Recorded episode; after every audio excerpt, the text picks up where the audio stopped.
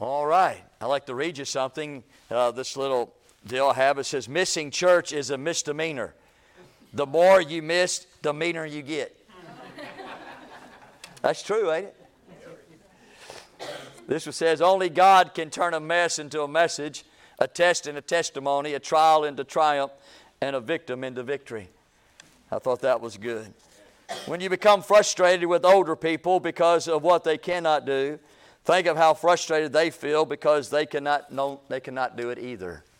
And so uh, I thought those three things were pretty good. If you have your Bibles tonight, turn to Nehemiah with me, chapter 3. Nehemiah chapter 3. We're beginning uh, on the valley gate tonight, repairing our valley gate. We have been preaching the series, Road to Revival. And what will it take and how can we get there?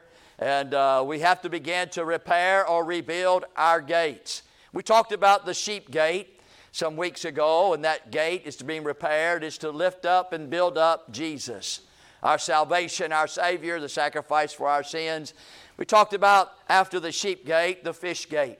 The fish gate is representing us to build up or rebuild our witnessing, our testifying, our going about into the world and, and giving the gospel. Uh, Jesus said, I'll make you fishers of men. Then we talked about the old gate. I like the old gate. Going back to the old paths, the old landmarks, the old ways of God. Getting back to the old Bible. Getting back to the old hymns. Getting back to the old Word of God. Getting back to the old way of life. And that's where we need to go, rebuild that gate. Here tonight, I want to talk about the Valley Gate. And when you mention the Valley Gate, always something comes to mind is a valley. And we talk about that many times. We say, I'm in a valley, brother. Or we say, you know what, I, I'm on the mountaintop. Or we'll say, you know what, I'm just going through the valley. Or I'm about to go into a valley.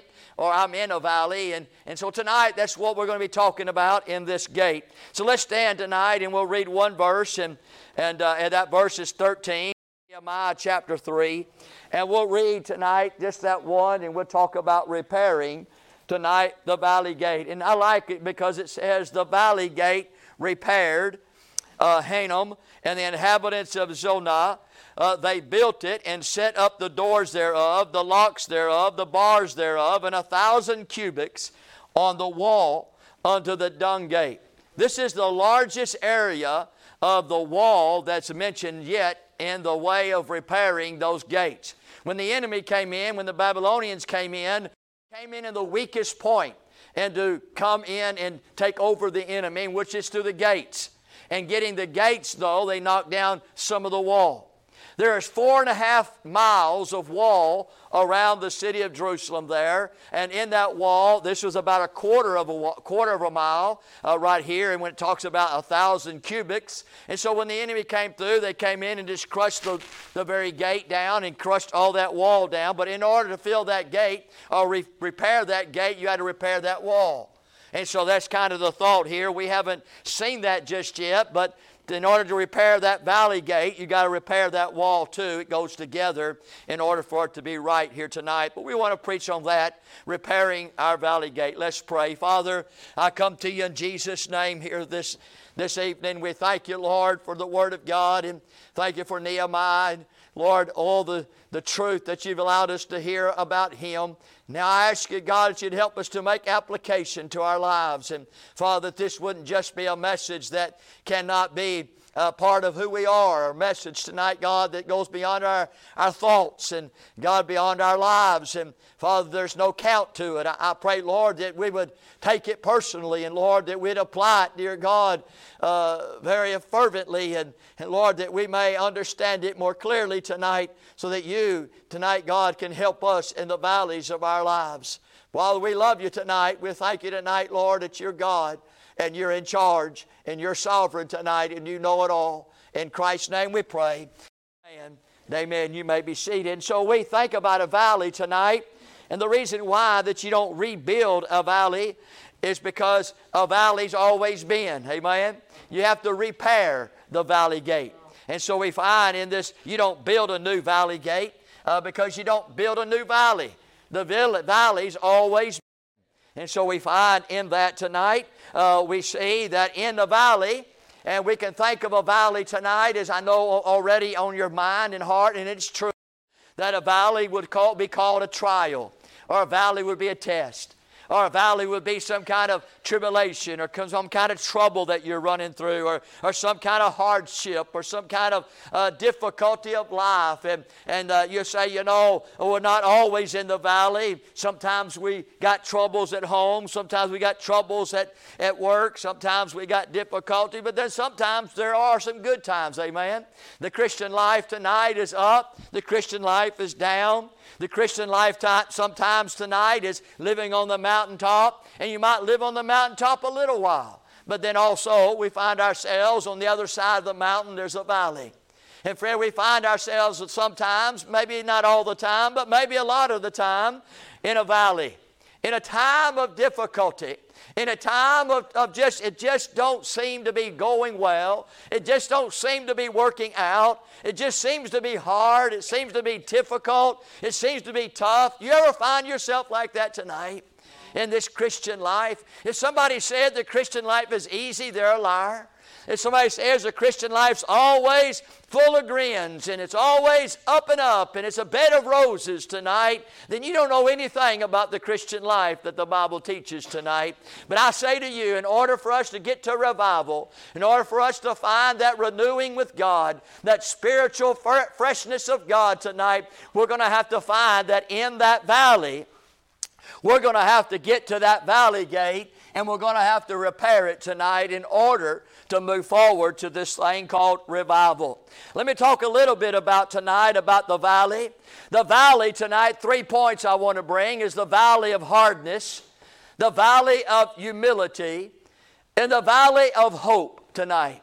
In the valley of hardness tonight, I want you to notice that in a valley, it's always dark in the valley. We find, we find that it's dark in the valley because the sun comes up late. Uh, it always comes up at the same time, but because of the valley, you don't hardly see the sun until it gets closer to noon.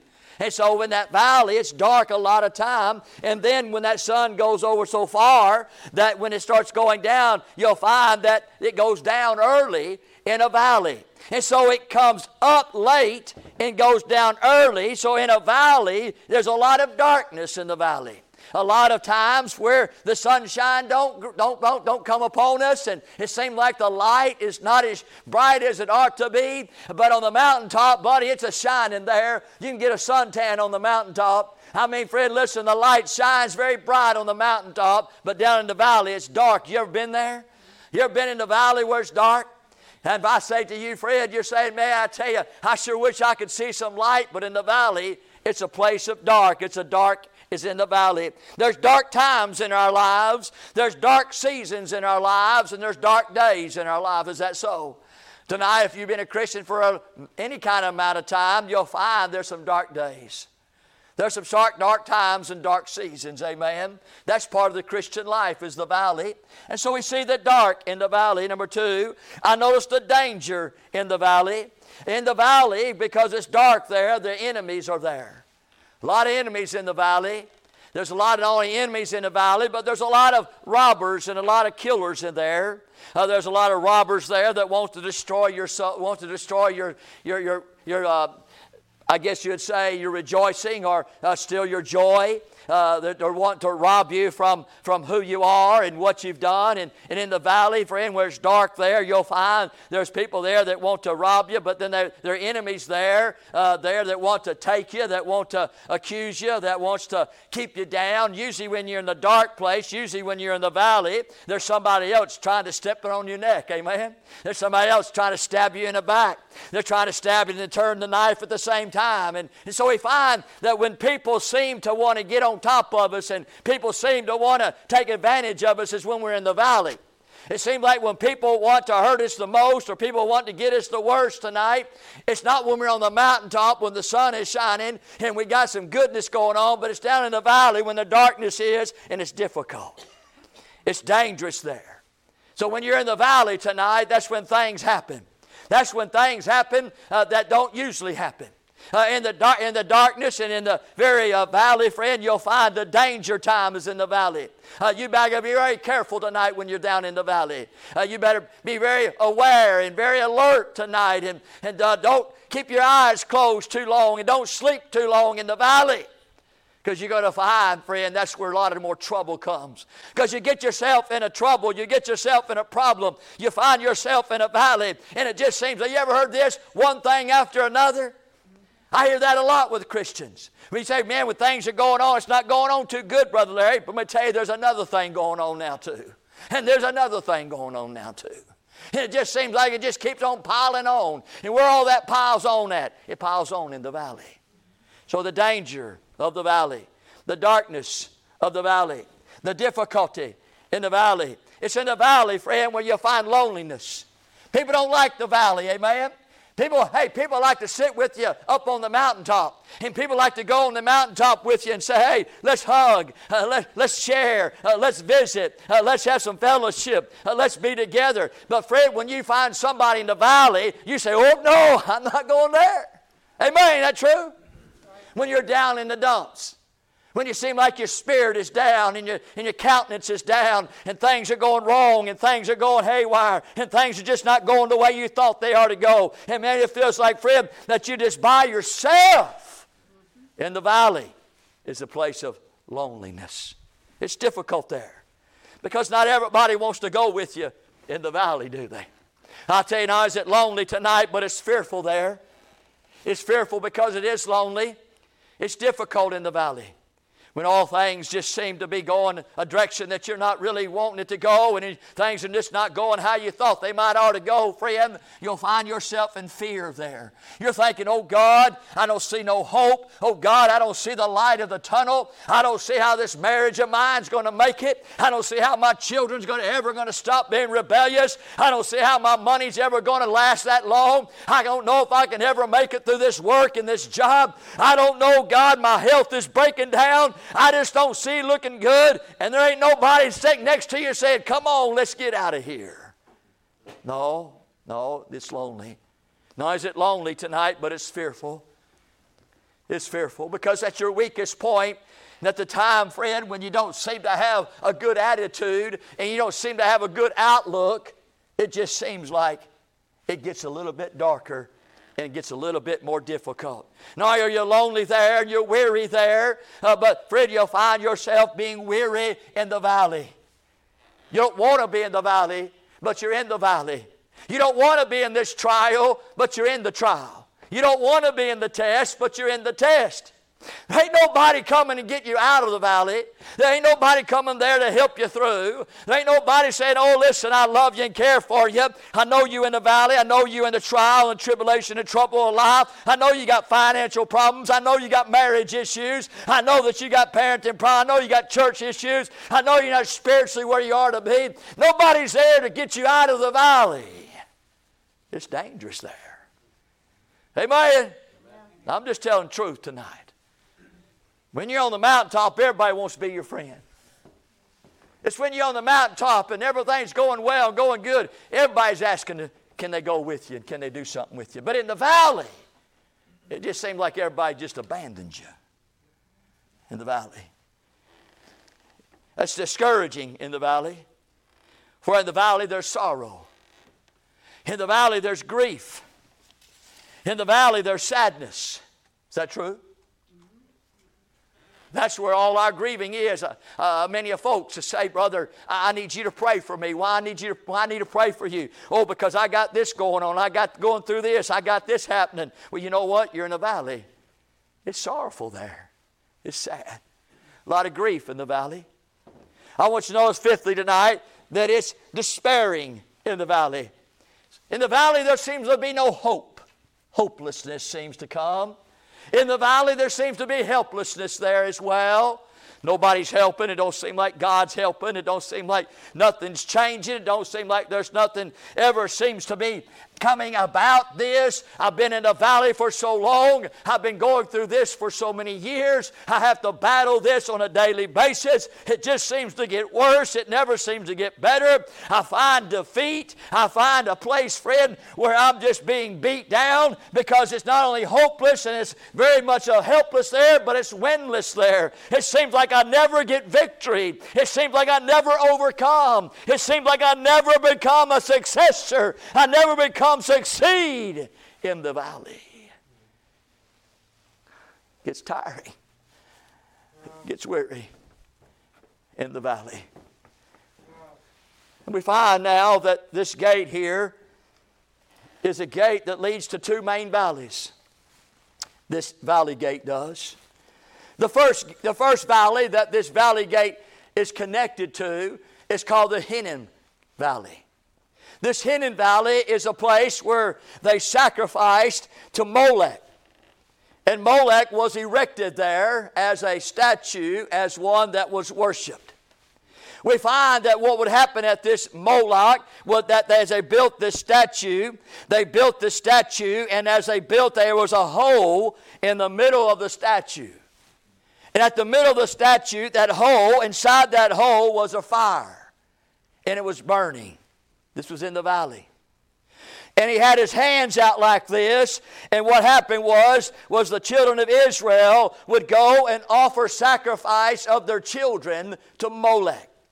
And they would throw their infants inside the belly or inside the arms, it seemed like, of that Molech inside the valley of Hinnom, and they would sacrifice their children unto Hinnom.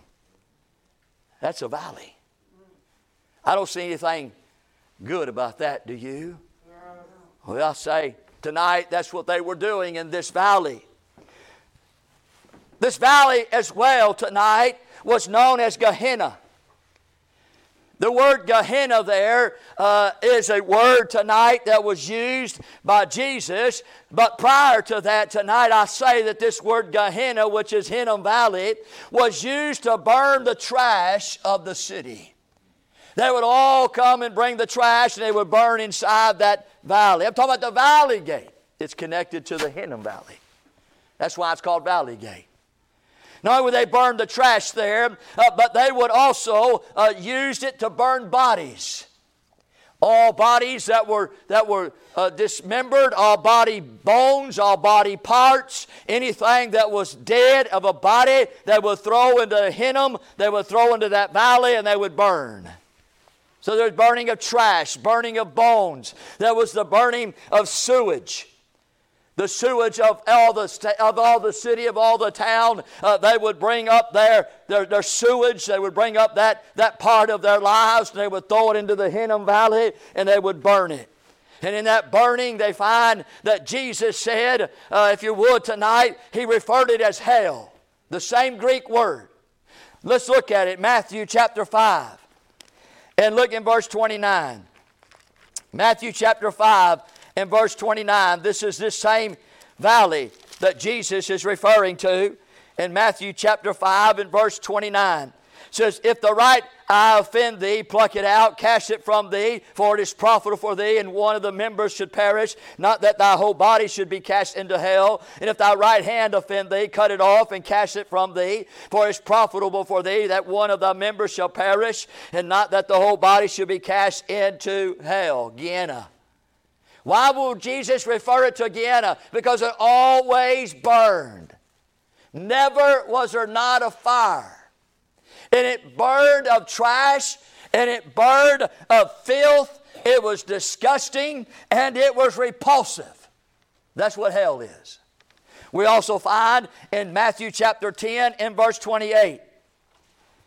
Bible, uh, Jesus again refers to it and says, And fear not them which kill the body, but not able to kill the soul, but rather fear him which is able to destroy both soul and body in hell in Gehenna. That place that burns. That place that burns everything. That place that has trash. That place that has sewage. That place that has bones. That place where they have sacrificed unto devils. That place, friend, where the Bible calls hell tonight. What Jesus is referring to. Gehenna. Chapter 18 and verse 9. We find Jesus again referring. He says, If thine eye offend thee, pluck it out and cast it uh, from thee. It is better for thee to enter to life with one eye rather than having two eyes to be cast into hell fire. Chapter 23 and verse 15. Uh, again, the Bible says, Woe unto you, scribes and Pharisees and hypocrites, for you compass sea and land to make one proselyte. And when he is made, you make him twofold more the child of hell than yourselves. Chapter 23 and verse 33 Ye serpents and generation of vipers, how can you escape the damnation of hell. And that's what this Gehenna was. That's what this Hinnom Valley was that was connected to the valley. And so you can see tonight how the valley tonight, in way of it spoken of in the valley gate, that it was some dangerous valley. It was some difficult valley. It was some dark valley. It was a valley of despairing there because of this, what it was used for. And we find tonight, next valley was next to it, was called the Kidron Valley. The Kidron Valley was the valley, that, that word Kidron means judgment. It means sorrow and it means death.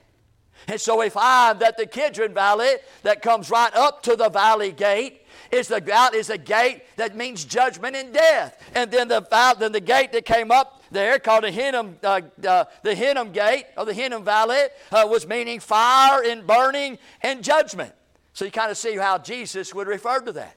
We find thirdly that in 2 Kings chapter 23, and uh, verses 1 through 12, you don't turn there, uh, but there were pagan idols and pagan altars, and the images that were burned there, uh, they burned inside of this uh, Kidron Valley. The Bible says uh, that the king began to gather all the images and gather all the pagan idols. He began to throw them down into the valley of Kidron and to stomp them out and turn them into powder. That's what's happening in the valley of Kidron. We find the deadness of worship, the worship of idols. Jesus in John chapter 18, verses 1 through 12, in order for him to get to the cross, the Bible said he had to go through the valley of Kidron. He had to walk through that valley to die and to suffer and to be judged for our sins. He had to go through the death and he had to go through the judgment of the valley of Kidron to get to the cross. This valley tonight, as well as at the end of times, the end of judgment, in Joel tonight, uh, turn there with me if you don't mind. Uh, Joel, uh, that's back in the Old Testament there. And uh, look in chapter 3 and look in verse 2 tonight. Joel 3 and 2. And we find tonight that this valley is, is mentioned by the name of the valley of Jehoshaphat. The Bible says, I will also gather all nations and will bring them down into the valley of Jehoshaphat. That's the valley of Kidron. And will plead with them there for my people, for my heritage Israel, for whom I have scattered among the nations and parted my land. Look at chapter 3 and verse 14. The Bible says, multitudes, multitudes in the valley of decision. That valley of decision is the valley of Kidron. For the day of the Lord is near in the valley of decision. The sun and the moon shall be darkened, and the stars shall withdraw their shining.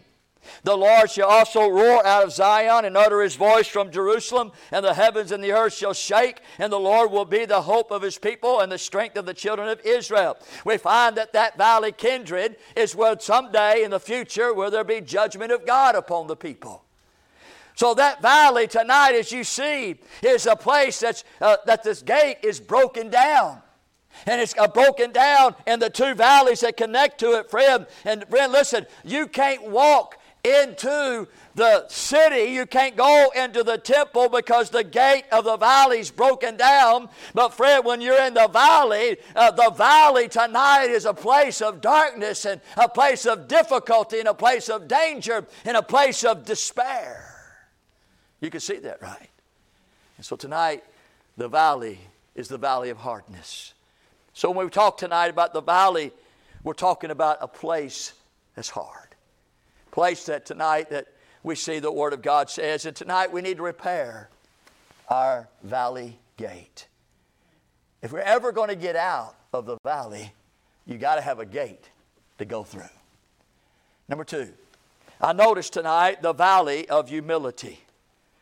The valley of humility. So, this valley gate is connected to the valley of hardness, but it's also connected to the valley of humility. Anytime and every time tonight that you and I find ourselves in a valley, you can mark it down tonight. There's going to be some humility there. Nobody in us tonight who don't go through trials and troubles and difficulties of life and times of, of hardness and times of difficulty and despair tonight, where it's dark tonight, don't find ourselves somewhere within that valley experience where God begins to show us we're just not all that.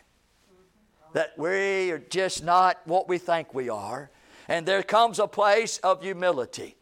I want you to notice several valleys tonight in the way of this thought of the valley tonight of humility. If you turn your Bibles with me to 1 Samuel chapter 17, I want to talk about the valley of Elah.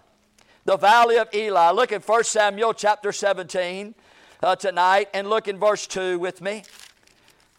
1 Samuel 17 and verse 2.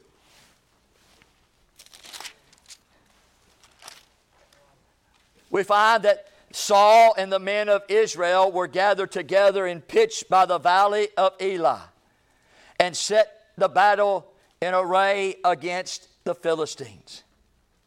We find that this battle that's about taking place, and of course, David was going to fight that battle uh, with the giant here tonight, but it took place in the valley of Elah.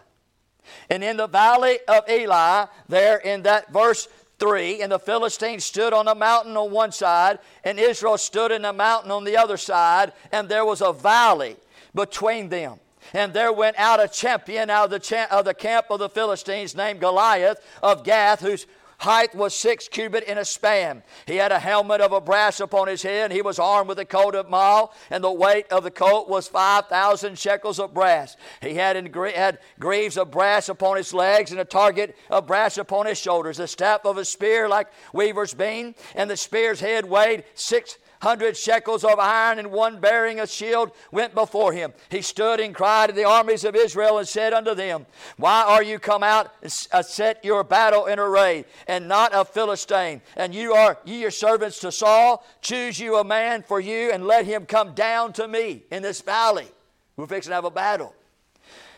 If he be able to fight with me and to kill me, then we will be your servants. But if I prevail against him and kill him, then shall be your our servants and serve us. And the Philistines said, I defy the armies of Israel this day. Give me a man that we might fight together. And when Saul and all of Israel heard these words of the Philistines, they were dismayed and greatly afeared. Can I say tonight that this valley of Eli, when you and I come to this type of valley, that God begins to humble us because of the valley of concern. Whenever the conflict is bigger than us. When you look at the children of Israel, and as they were looking on this side of the mountain, and they're looking on that side of the mountain, and the champion was on that side of the mountain, he said, Come on with it, come on with it. And the children of Israel's looking at him, and he's standing up high, he's standing up tall tall. He set it up bigger. He had everything, Fred, to make look at the whole children of Israel. And every one of them was afraid. And every one of them were scared to death. And they were in the valley of Eli. But Fred, that's what happens tonight when you get in the valley.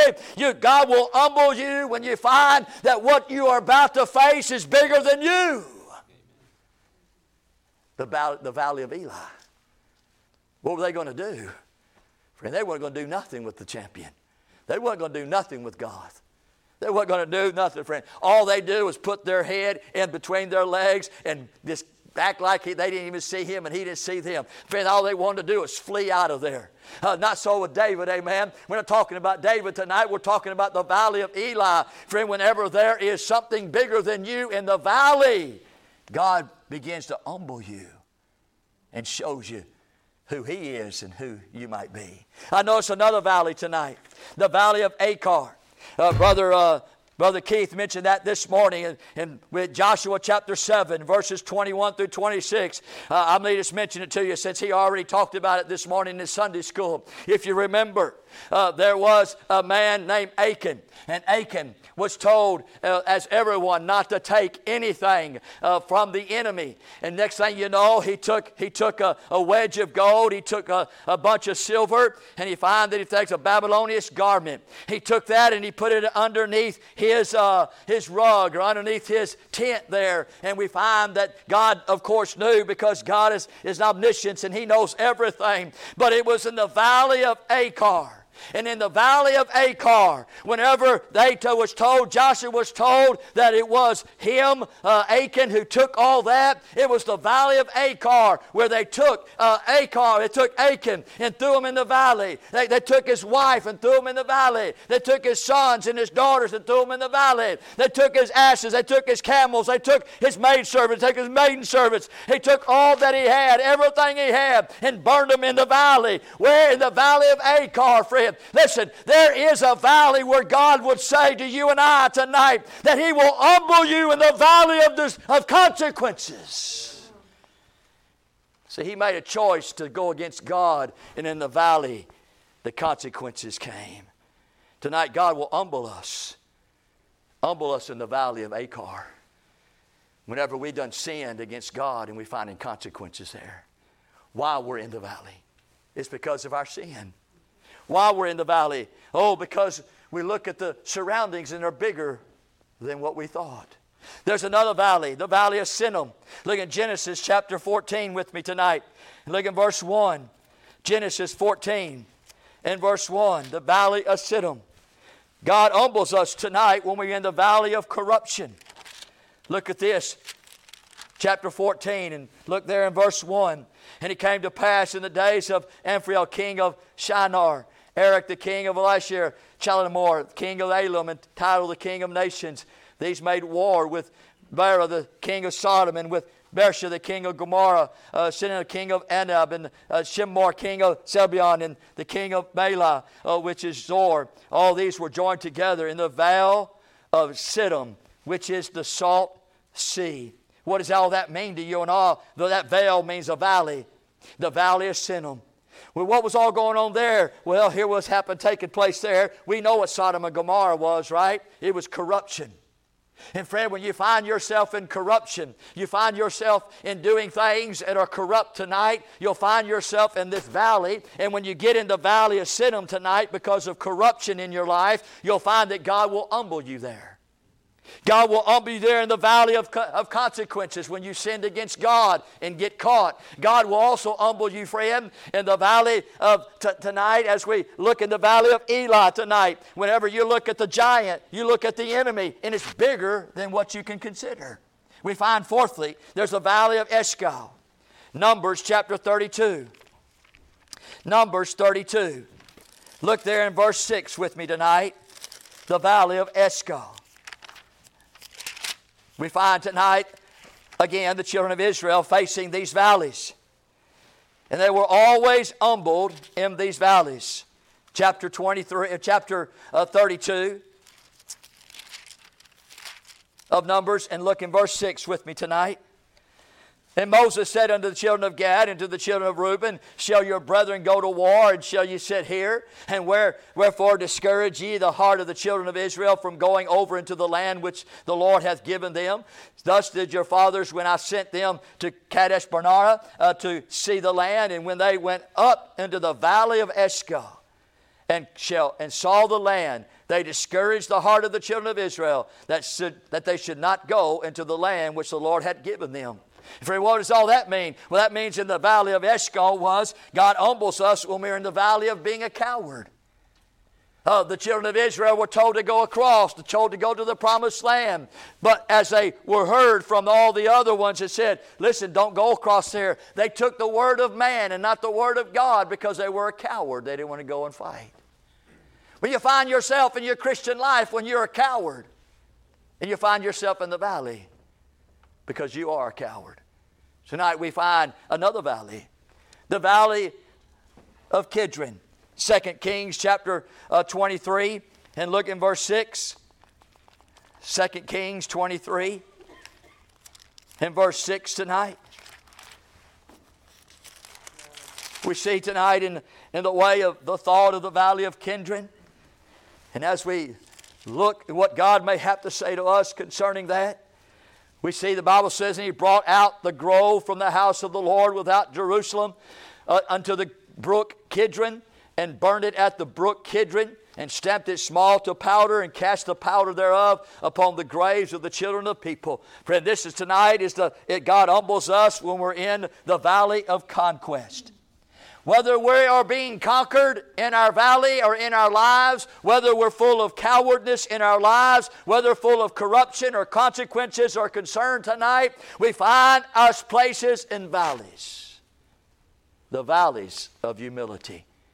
In every valley tonight that you'll find, it will remove pride, it will remove ego, and it will remove arrogancy. That's what valleys will do tonight. Valleys tonight will also reflect yourself. When you get in a valley, you'll begin to see yourself. You get into the valley, you'll be able to see the motives and the purposes of why you do what you do when you do it. See, on the mountaintop, you don't experience any of this.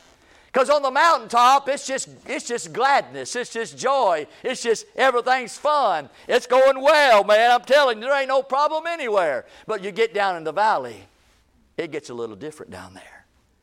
And these valleys is the valley of humility, the valley of hardness. We need to repair our valley gate. We need to repair it tonight. Can I say here, thirdly, the valley tonight of hope. I don't know about you tonight, but I find myself in a lot of valleys. Do you? I find myself tonight, it seems like I go from one valley to another valley. Seems like tonight that I don't hardly ever much, I, will be honest with you, I'm hardly ever on the mountaintop. Now, I could say this tonight. I could say that the majority of times when I'm behind this pulpit, when I'm preaching the Word of God, I'm on the mountaintop. I know many times when I find myself uh, serving the Lord and living for God and, and doing what He asks me to do, I find myself on a mountaintop. But, friend, I tell you, friend, a lot of my days, as well as probably your days, is in the valley. And it's a valley, friend, that don't seem like sometimes there's hope there. But I want to say tonight, this valley, this valley gate we're talking about, is not only a valley of hardness and a valley of humility, uh, but tonight it's a valley of hope. And really, this is where I wanted to get to tonight to preach. If you would with me, uh, turn, turn your Bibles to Romans chapter 5, and we'll stay here just a little while. You probably say, Brother, you done preached half the time. Well, really, I wanted to get right here. But there are some things we need to say prior to getting right here. But I, I want to say, number one, look in, look in this Romans chapter 5 with me. And I'm talking about the valley of hope.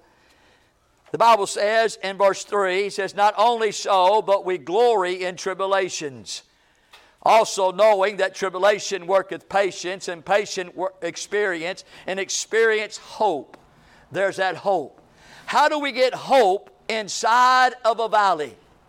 How do we get hope inside of a awful situation that we find ourselves in? How do we get hope in a troubled time, in a trial and testing of life? How do we get in? How do we find hope when it seems like our children are rebellious and our marriage is on the rock? How do we get, friend, a place where we find hope when our money's running out and it seems like our things are breaking down? Where do we find hope when it seems like friendships and relationships are coming apart? It seemed like the world is tattered. It just seemed like, friend, Things just are not as they are and they should be. Tell me where there's hope in the valley.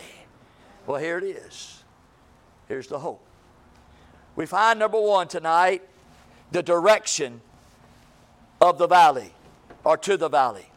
If you look at, if you can just imagine here tonight, if you could, here on this wall.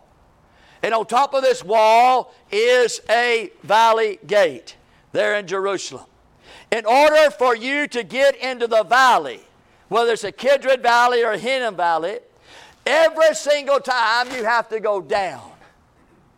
So, in order for you and I tonight to find ourselves in a valley, it's going down. Always. So, the direction to the valley is down. You have to go down. You have to decide to go down. You have to decide to leave the, the temple, the place of, of peace, and the place of presence, and the place of power with God. You got to decide that I'm going to go and do that. I'm going to decide I'm not going to do that. I'm going to decide that I'm going to be rebellious. I'm going to decide that I'm going to be defiant. I'm going to decide to be disobedient. I'm going to define myself. I'm going to do what I'm going to do. It's a decision tonight. And here you are in the valley gate, and you decide to go in the valley. You decide decide to go down into the valley and you decide to do whatever you're going to do tonight. And so you don't get in a valley by accident, you get in a valley tonight on purpose. And in this valley, friend, you have to go down, and when you get to the valley, there's a distance in the valley. You just don't go in the valley for just a 10 second period. You don't go to the valley just for one minute. You don't go to the valley just for one day. You might find the valley for a year. There's distance in the valley. You go down in the valley. It's a decision to go to the valley. Now, when the direction to the valley is down and decision, and, and we find that it is a distance, I want you to notice the departing of the valley. Many times tonight we stay in the valley. And the reason why we stay in the valley is because if you look tonight, uh, this as you think tonight of this valley gate on top of this wall, and this wall uh, is, is four and a half miles around the city of Jerusalem. This portion here by the valley gate is a quarter of a mile. And as you look at what it takes in order for you to build your gate or repair your gate, you look at all of that, which is just made of stones, right? Big stones, little stones, many stones. And it's right there on the edge. And if you could think of it tonight in maybe these terms, say this is the very top of the, of the Temple Mount or the, the top of the wall tonight. And on top of the wall is this gate that's tore down or broken down. But right here is a 2,500 foot drop. On this side is the Temple Mount, on this side is the city of Jerusalem. But the gate's broken down, you can't get on that side. But on this side, it's a 2,500 drop. 2,500 feet drop. Can you imagine that? I mean, here you are, and you got to build that wall, and behind you is a 2,500 feet drop. And you're up there, and where, where did all those big old uh, stones, and where did all those big old, because uh, that's all they had, friend. They had big stones, they had little stones, they had many stones in order to buy, go up and go up and go up and go up to build this. You know where all those stones are at?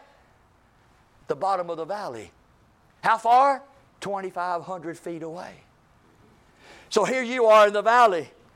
And you say, Boy, I need to get up there and, and build my gate so I can get in over there where God's at. But you know what? I'm just too tired. You ever get like that?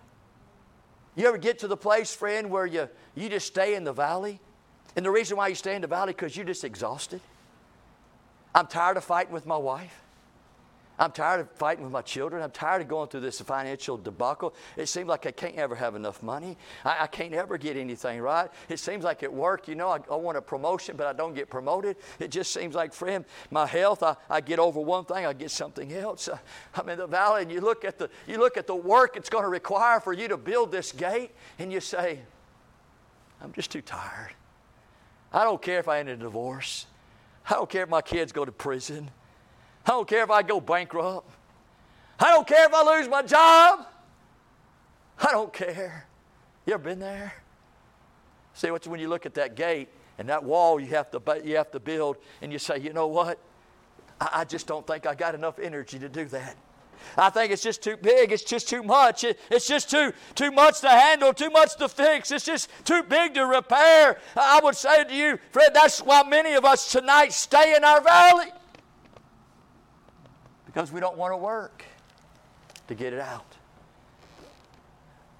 Whenever, when the enemy wants to attack, he goes after the weakest. And friend, he finds us weak in the valley. But then, not only does he look at it and say, in the way that it's uh, big, but he looks at the size of it. You look at the size of what it's going to take for me to build my, my gate so that I can go through it. And you say, man, the size of it is too big.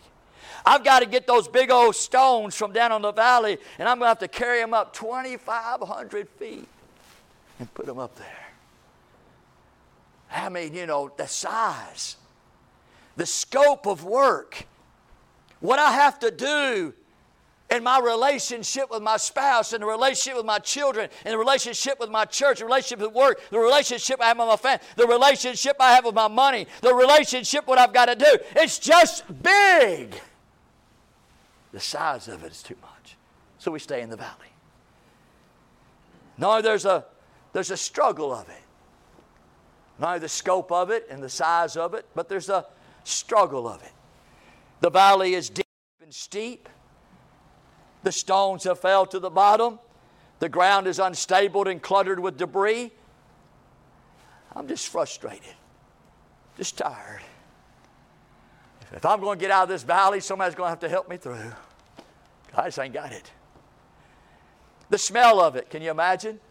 Everybody's bringing their sewer there. Dead bodies are being burned.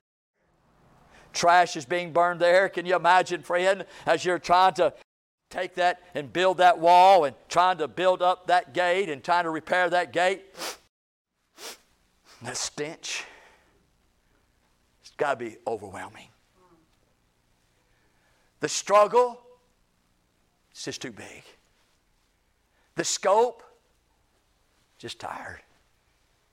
And we find ourselves sitting in the valley saying, Pray for me, pray for me, pray for me. Don't know if my family ever make it. I don't know if my church ever make it. I don't know if I ever get through this. Pray for me. And we find ourselves in the valley tonight. Valleys are trials and tribulations and troubles.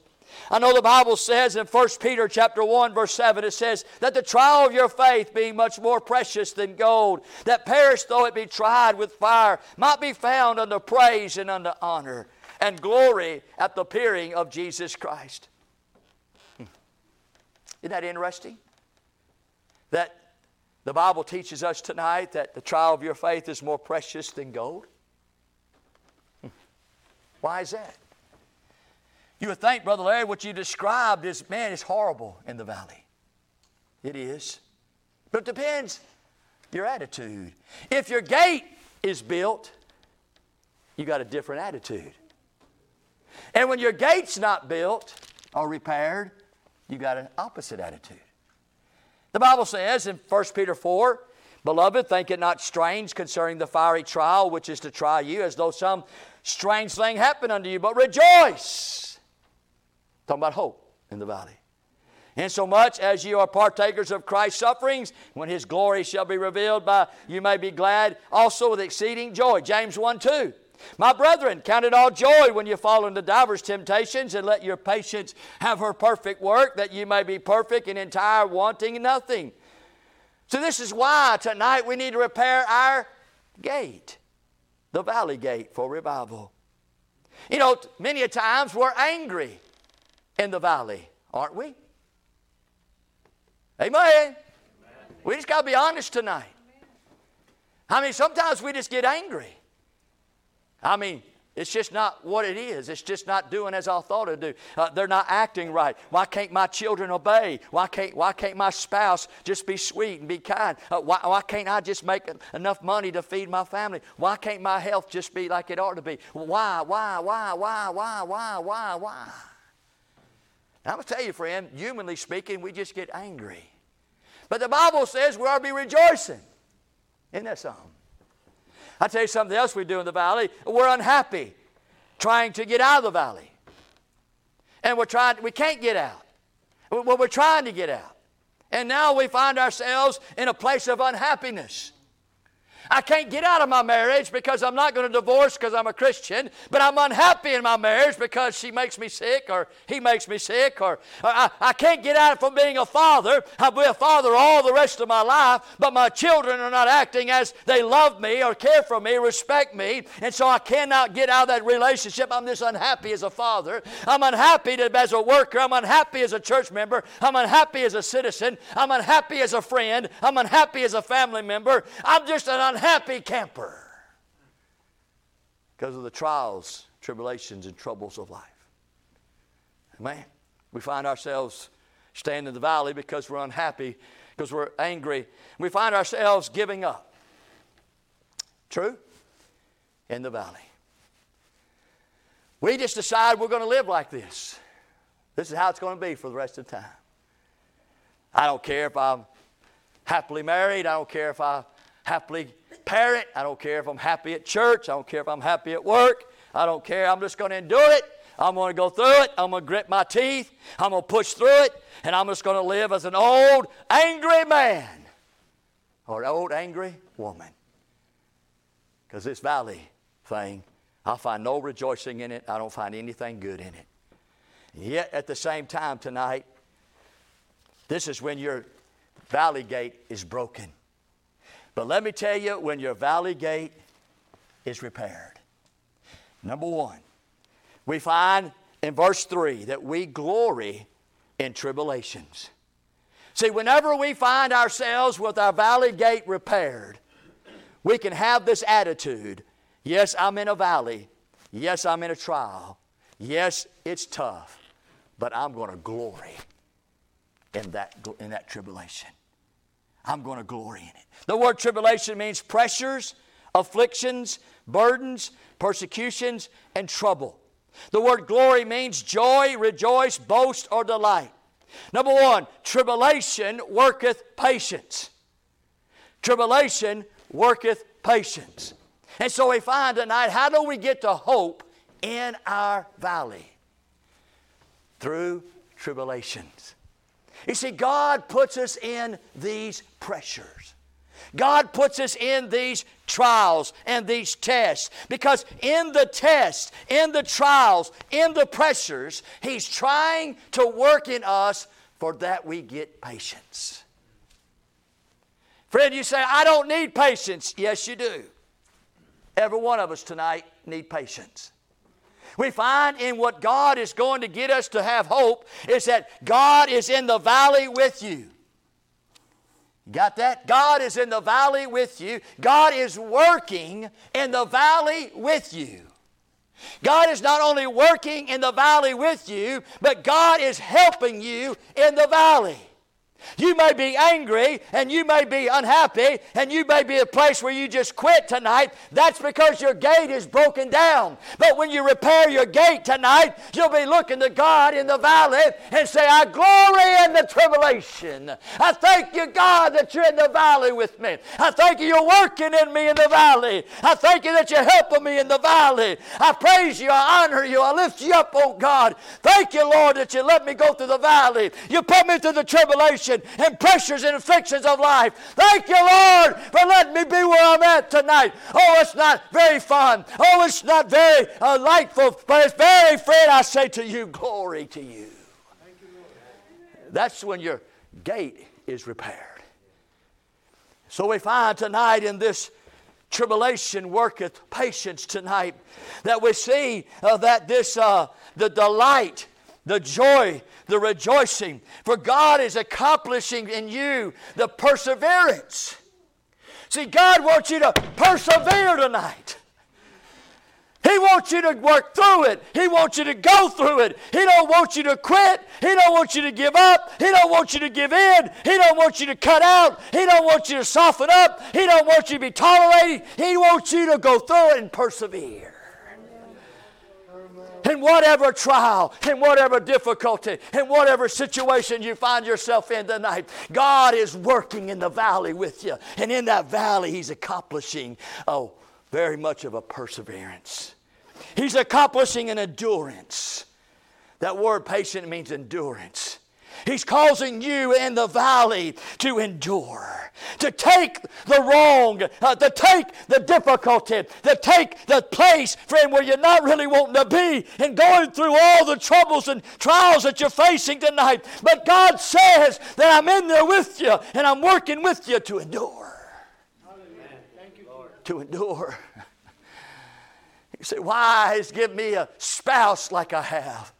He's working on you. Why is He giving you those children you got? He's working on you. Why has He given me such a sorry financial? He's working on you. Why has He given me this? And why has I went through that? And why am I in this trial? Why I go through that trouble? Why I get the pressures here and the afflictions here? I'm telling you because He's working on you. He's trying to get you to the place where you can be a persevering and you can be enduring. See, God, friend, is doing everything in every minute, in every second, in every fire, in every trial, in every trouble, friend. It's not a waste with God. We might be crying our eyes out. We might be begging God to get me out of this valley. We might be saying, God, I can't take it no more. This bit's too big for me. Oh, God, I can't handle this no more. God said, Shut up!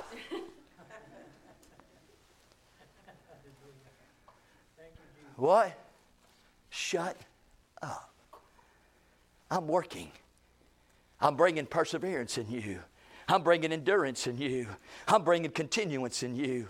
Uh, friend, I'm letting you know, friend, that I, that tribulation that you have, that you're working in right now, is bringing you to a place of patience.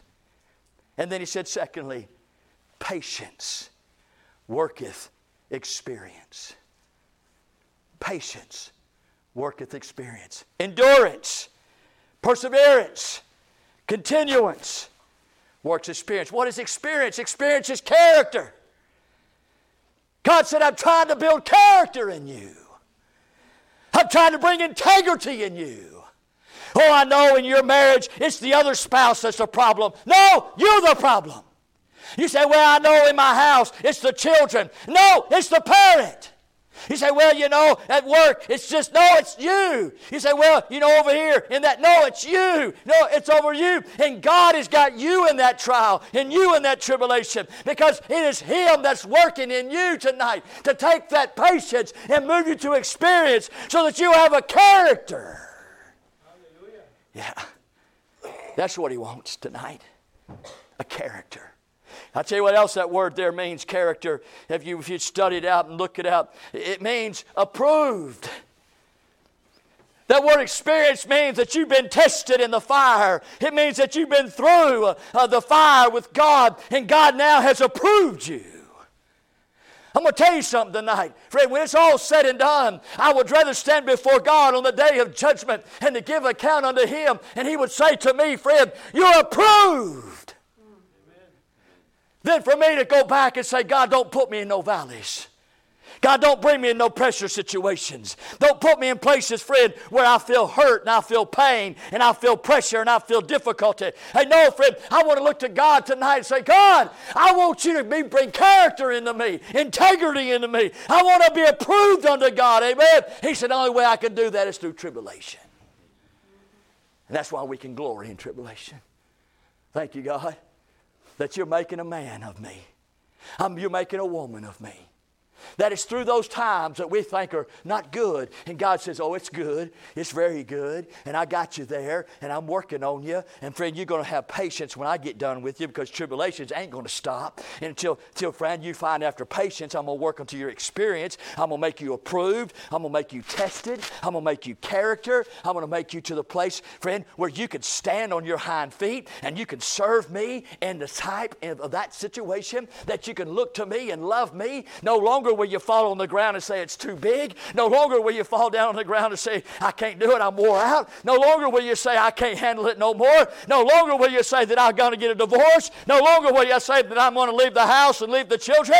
No longer am I going to work, take the work and leave it. No longer I'm going to leave the church. No longer I'm going to run off to some place. I'm going to stand there and I'm going to live for God and I'm going to trust Him and I'm going to give Him the glory for all that takes place that He will make me a man of God. Yeah, the valley gate. We need to build our valley gate. in our building our valley gate, we'll find ourselves tonight letting God take us from tribulation, worketh patience, patience, work and experience. And what does experience work? Read it. Hope. That's where we want to get, right? the valley of hope. The valley of hope. Oh, we find tonight the valley of hope. He says in 2 Timothy chapter 2, verse 3, Thou therefore endure hardness as a good soldier of Jesus Christ.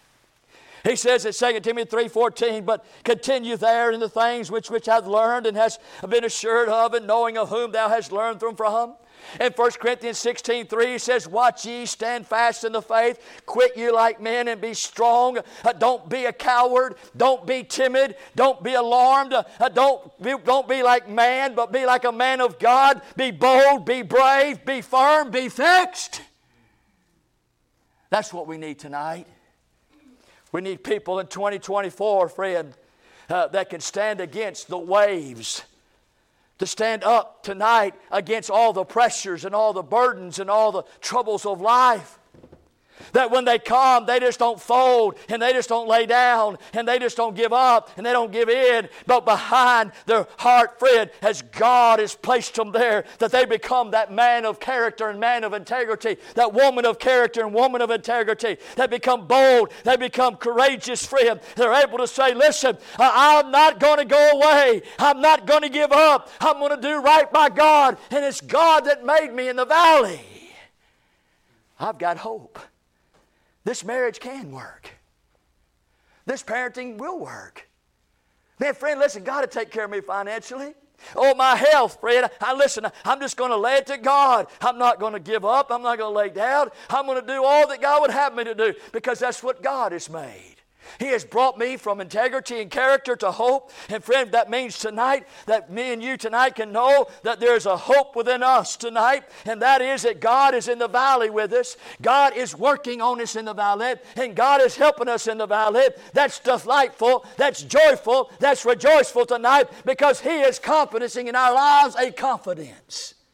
That word hope means confidence. I'm going to tell you something tonight. Because of the valley experiences, and because what God has done in the valley by taking tribulations and working with patience, and patience is the working experience, and experience working hope tonight, that friend, no matter what we will face in 2024, we have confidence. Amen. Amen. now, if you don't build your gate tonight, if you don't repair your valley gate, then you'll just crumble down and you'll just be out there somewhere. But if you build up your valley gate tonight and say, Oh God, I'm interested in you taking those tribulations and you working those very much of a what I need in my life, and that's that is tonight that you'll find that I need character, I need integrity. I, I need you to move my life where I get perseverance and endurance. God said, Don't worry about my part, you just worry about your part. And tonight I got hope tonight because God said, I'll give you confidence through that through that valley experience tonight, God will bring us in the place of confidence. He said, number two, that He'll bring us to the place of assurance. And then He said, He accomplished tonight expectation. He'll build our faith in God. He'll establish our trust in the Lord. He'll enlarge our, our truth with God. That's what He'll do tonight. And it's going to take you and I being in the valley, but having the right attitude in the valley. And the right attitude in the valley is this it's Lord, I'm thankful, I'm grateful, I rejoice, I'm delightful, because I know in the valley, Lord, that you're going to do a work in me, you're going to do a work on me, and you're going to, I'm going to be better off in the valley than I was when I didn't go through the valley. I don't want to get out of the valley. I want you to be with me in the valley. When you want me out of the valley, I get out of the valley. But until then, friend, I'm going to stay right where you want me to be, Lord. And friend, you just keep on working on me. I got confidence in God tonight. I got assurance in God tonight. I got expectation with God tonight. Listen, I'm in His hands. I'm in His workplace. I'm with Him tonight. He's doing whatever He wants to do with me, friend. No matter what my marriage is, no matter what my parenting is, no matter where my church is at, no where my finances is at, no where my physical condition is at, I'm in the valley and He's with me. Amen. That's when you build your your valley gate. It makes life a lot easier tonight. Because we're all going to go through valleys. But man, when you got that valley gate built or repaired, you can just go right through it. Say, Lord, I know what you're doing. I know that that tribulation, that worketh patience. And I know that patience worketh experience, and experience worketh hope. Tonight I know it's going to be okay. I know it's going to be all right. I'd say to each one of you tonight, and I know, brother, Brother Charlie, Sister Cheryl, y'all been in a battle. Y'all fix take off to Kentucky. That won't change the battle. But I'll tell you something, brother and sister. Y'all just keep on in the valley. Let God do what He's doing. You'll find hope there. You'll find hope. Find hope.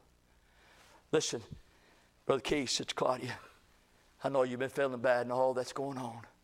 Brother Keith, you'll find hope there. Just stay there. Let God continue to do as He's doing in your home. I'm just saying tonight. I'm just saying.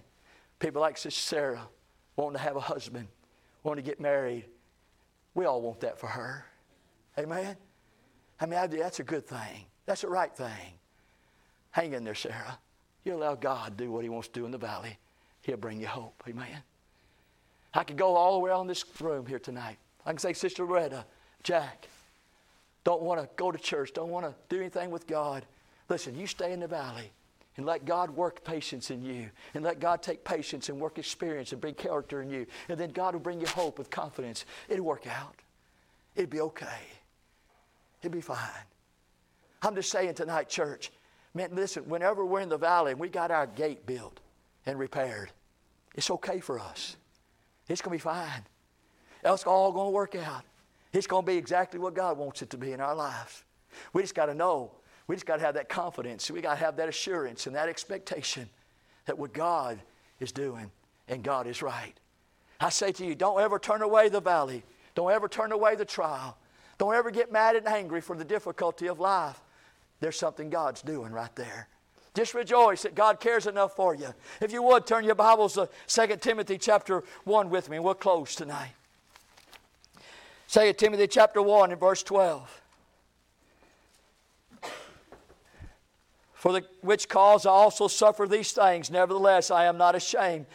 Uh, for I know whom I believed, and am persuaded that he is able to keep that which I have committed unto him against that day. That's the one who has a gate of the valley repaired. That's what it looks like. If you want to put it in terms, this is what it looks like.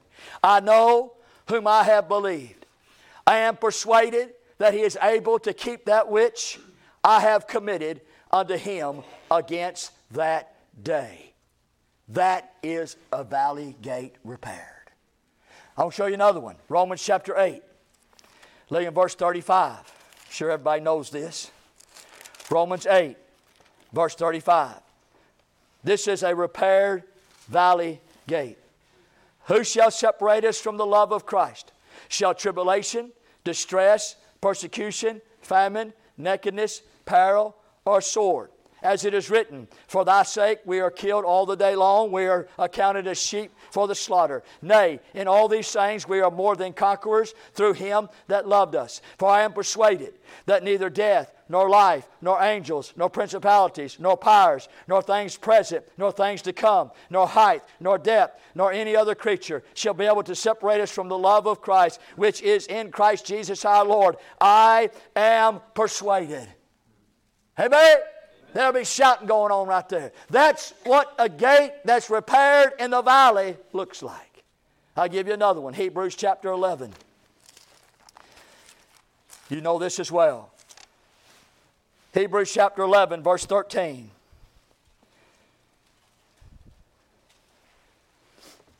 Bible says these all died in faith, not having received the promises, but having seen them afar off were persuaded of them embraced them and confessed that they were strangers and pilgrims on the earth. For they that say such things declare plainly that they seek a country. And truly, if they had been mindful of the country from whence they came out, they might have opportunity to have returned. Not now they desire a better country, that is a heavenly. Therefore, God is not ashamed to be called their God, for he hath prepared for them a city. That's what a a repaired valley gate looks like. Why would these people say that? Well, look there in verse 33.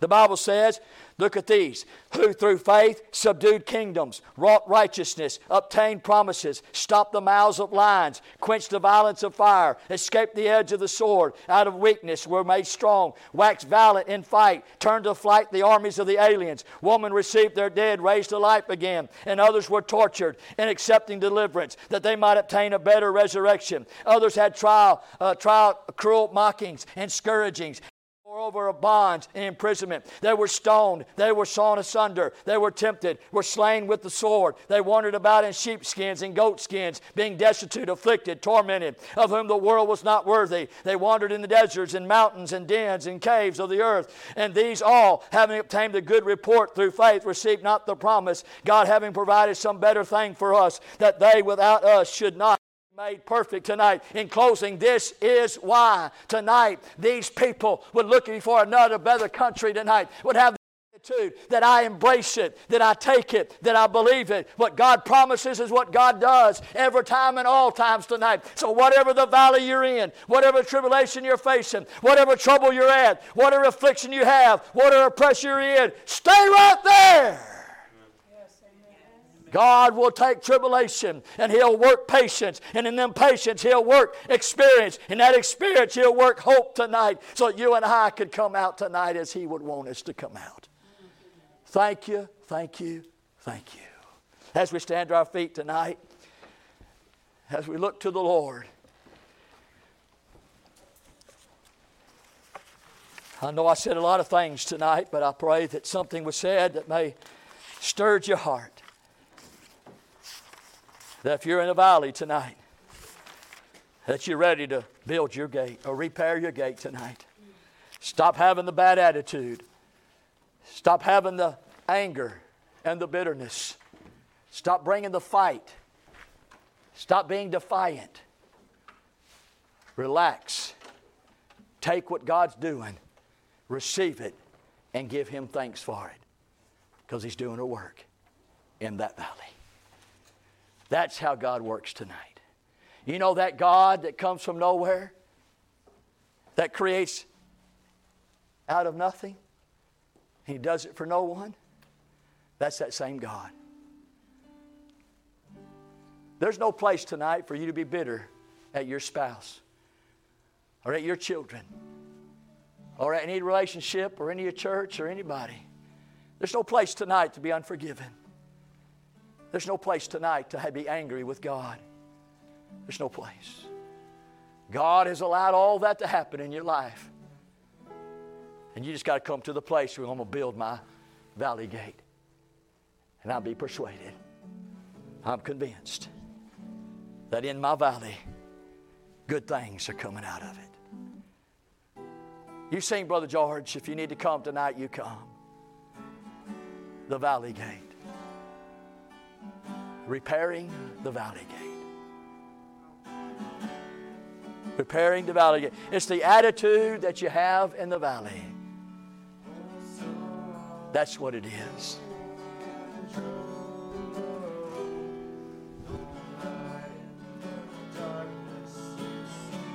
Thank you, Lord. There's hope in the valley.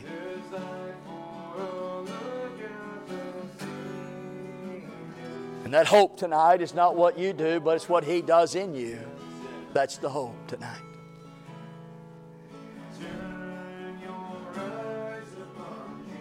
The valley gate. Thank you, my Father. What, what, what a message. What a gate. Man, what a God.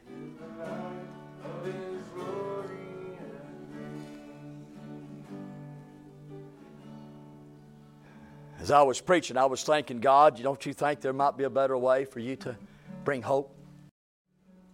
He said, No. No, I know you. And I know it takes tribulation. Until I get tribulation in you or about you, then I can ever bring patience, endurance, perseverance. And then once I can get that going on you, then I can find some experience, character, approved.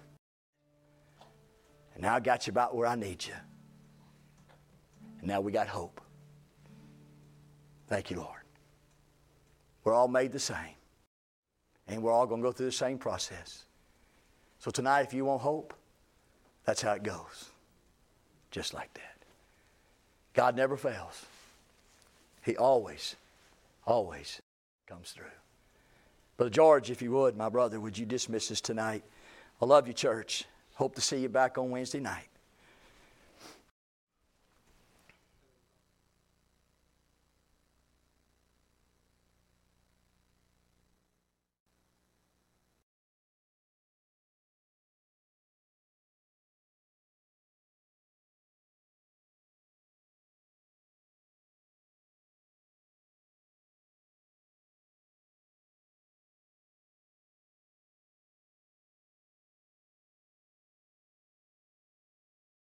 Children of the Heavenly Father, safely in His bosom gather, nestling bird